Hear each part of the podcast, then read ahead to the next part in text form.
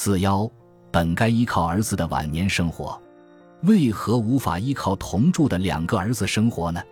这正是铃木家所面临的最为严峻的问题。两个儿子在中学毕业后，成为了涂装业的工匠，一直干着按日结薪的工作。由于是日结的工作，工作量时有变化，每月的收入并不稳定。在泡沫经济开始崩溃的时候，生活也渐渐受到了冲击。当时建筑方面的工作大量减少，兄弟俩的收入也猛然下降。儿子收入减少后，铃木家便主要依靠房租收入生活。周围的人屡次劝说两个儿子试着找找涂装以外的工作。但是五十多岁的年纪已很难再找到工作了。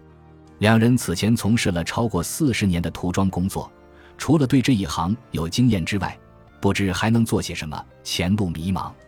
同时，长子因腰痛，甚至连涂装的工作也难以胜任，他对现状感到很是焦虑。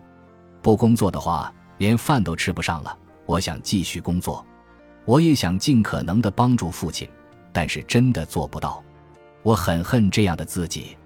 采访那天，长子又因为腰痛厉害而没法前往涂装工作现场，休息在家。他静静地坐在房间中。铃木先生也深知儿子的处境，没法对其责难。我也知道，儿子上了年纪，工作起来没那么轻松了，每天都需要站立着。剩下他冒着酷暑出门上班，第二天回家后便筋疲力尽地躺着。真的没法硬撑着工作呀！铃木先生多次表示不想给儿子添麻烦，他始终坚持着依靠自己的收入撑起这个家。